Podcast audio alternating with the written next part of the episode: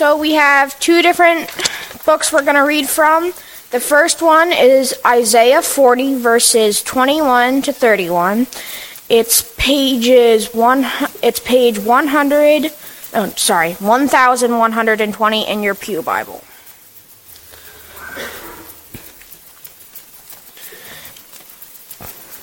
Do you not know? Have you not heard? Has it not been told you from the beginning? Have you not understood since the earth was founded? He sits enthroned above the circle of the earth, and its people are like grasshoppers. He stretches out the heavens like a canvas, reduces the rulers of this world to nothing. No sooner are they planted, no sooner are they sown, no sooner do they take root in the ground. Then he blows up on them, and they wither, and a whirlwind sweeps them away like chaff. To whom will e- equal me, or who is my equal, says the Holy One. Lift up your eyes and look into the heavens. Who created all these? He brings out the starry host one by one, and calls forth each of them by name. Because of his great powder, power and great strength, not one of them is missing. Why do you complain, Jacob? Why do you say, Israel? My way is hidden from the Lord by my God.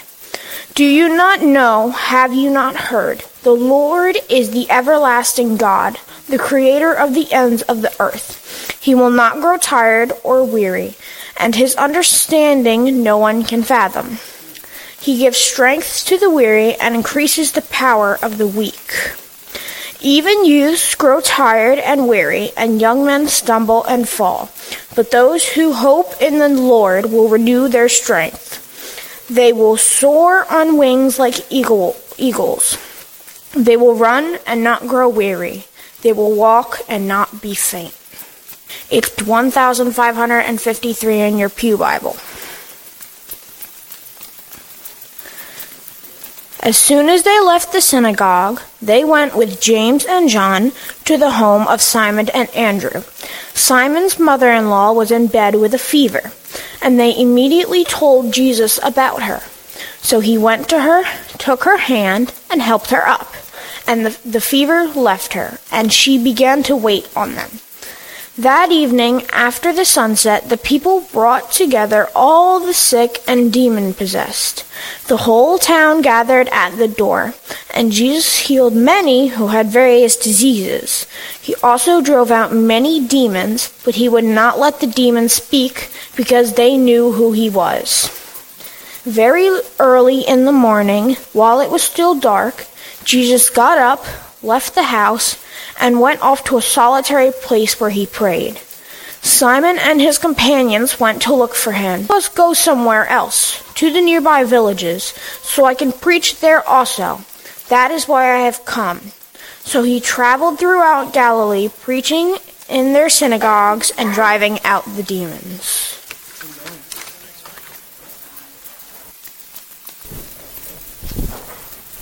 Great job, Michael. Thank you for reading Scripture this morning for us. Friends, would you join me in prayer today? Loving and gracious God, inspire us, fill us, renew us, and refresh us in the ways that only you can. For Lord, we, your people, need a word today. A word from you, a word to sustain us for the living of these days. So Lord, meet us where we are, but for your glory and for our good, don't leave us where you found us. This we pray in Jesus' name, and we all said, amen. So my little Beatrice, the one who was singing in the cherub choir earlier today, who was alternating between doing the motions and picking her nose, she turns four tomorrow. Now, I got to tell you something. Dad's having a real hard time with little B getting older. I got four kids, those who don't know, and I love them all. I would do anything in the world for any of them. But though maybe those of you who are parents or have multiple children, you have a different kind of relationship with each of your kids. Now, when we had the twins, quite frankly, I was not ready to be a dad. When B was born, I was a little bit more ready. And B was born February twenty twenty. What happened the next month? We were wiping down boxes of Kix from the grocery store. We were all in our homes, and so I had B with me all the time, and we just developed a different kind of bond. And I think I was a little more ready to be a dad. So to see her get older and a little bit more independent, oh, it's hard for dad. Give me the picking your nose while you're singing Whole World in His Hands, Beatrice, for a long, for a long time. That's, that's the B I want to hold on to. So I was thinking about that this week, about her birthday, and I was thinking about seasons in life. How many of you have been through a season in life? How many of you know what a season in life is? Now, I'm not just talking about uh, winter, spring, summer, and fall. I mean a season in life. I'm watching Beatrice move from one season into another season, and it's hard to watch. There are seasons like that of children growing, but that are normal part of them. That's the season that we have to endure and, and move through to the next season. Then there's seasons in life. There's sickness, there's hardship, there's distress, there's trouble. There's relationships that are broken. There are loved ones who pass on. There are seasons of life that we endure that are painful, difficult, that perhaps prompt from us some questions to God. Have you ever been through a season in life that's caused you to ask God some tough questions? Maybe some of you are in a season right now and you're having some conversations with God. Sometimes the questions that we ask God can fluctuate and change depending on the season in life that we're in. Maybe when everything is going really well and the job is good and the family's healthy, we might not be asking questions about God's goodness or wondering where God is.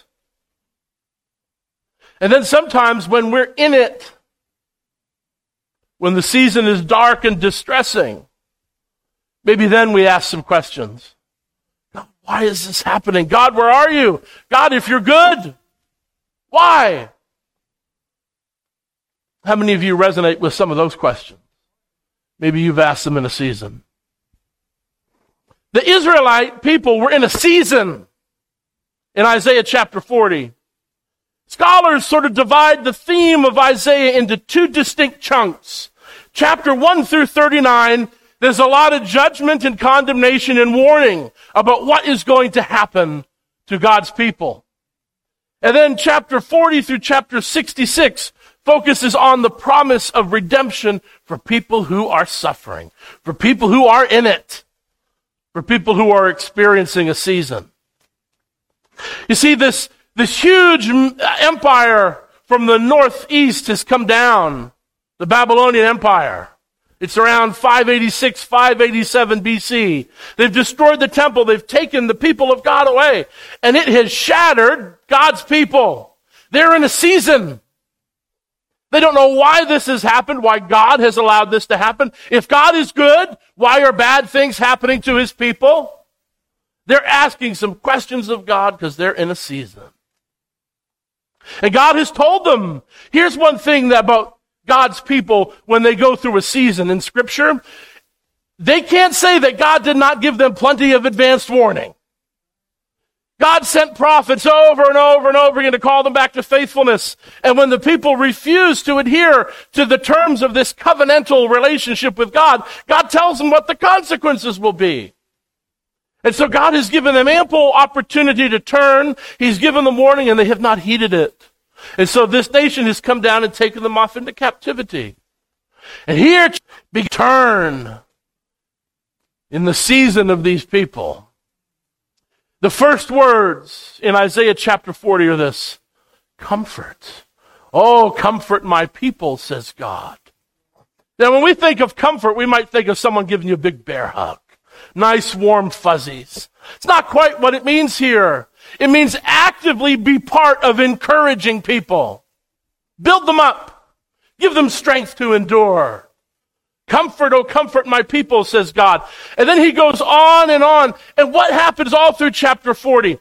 The, uh, the author compares the majesty and the greatness and the goodness of God with fallible, fragile humanity. And that God, creator of the universe, what are human beings like to God? Little grasshoppers. Bounced with a bit of, of uh, exasperation, almost even sarcasm, says, don't you know, hasn't it been from the beginning? The Lord is an everlasting God, the creator of the ends of the earth. His understanding is unsearchable, and his wisdom is beyond understanding. So what does this mean for a people in a season? Then and then. Perhaps one of the most Uh, well-known images from this scripture is on the screen. What do you see there? An eagle. Beautiful words of uh, of comfort that we often read at a funeral. They're in hymns that we, those who hope in the Lord will. So hoping does something for us. Wow, all right. So those who hope in the Lord will renew their strength. They will mount up with wings like.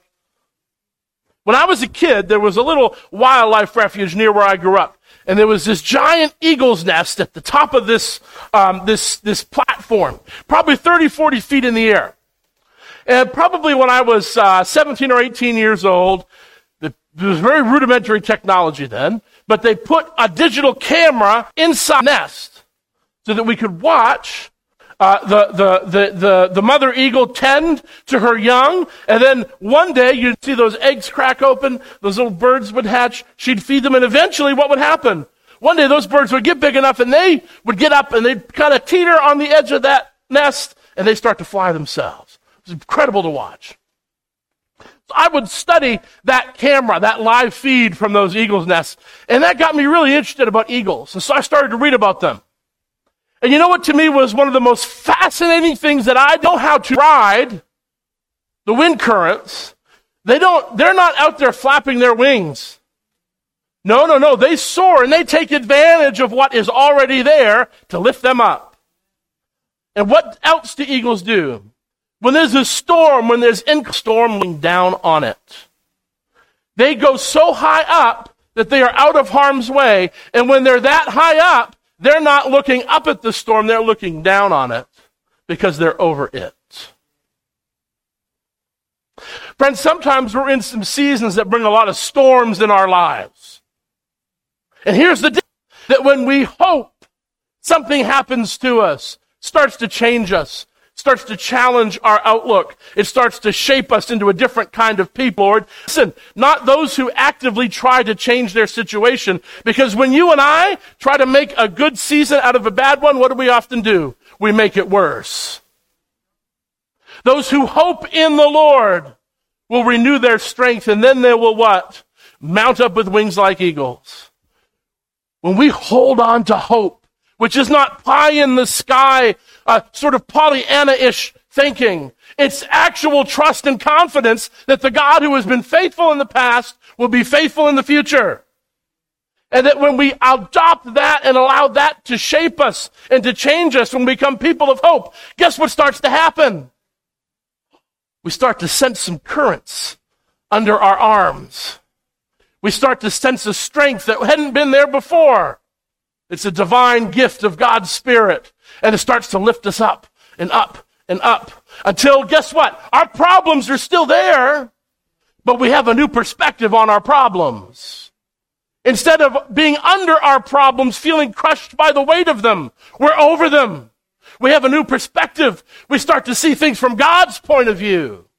You know why? Because we're people of hope. We're people who've allowed ourselves to be changed and renewed and refreshed by a God who wants to give his people hope, who wants to fill them up. And God who, as James Finley says, God who protects us from nothing but sustains us in everything. Our problems don't magically go away. That is not a promise given to us in the Christian life. But we're given new perspective and we're given new position in relationship to the difficult storms of life. Friends, maybe you're in a season today and you don't think you'll mount those currents of God's Holy Spirit, and you get above it. And he gives you the grace and the mercy to live on to a new season. Amen? Amen.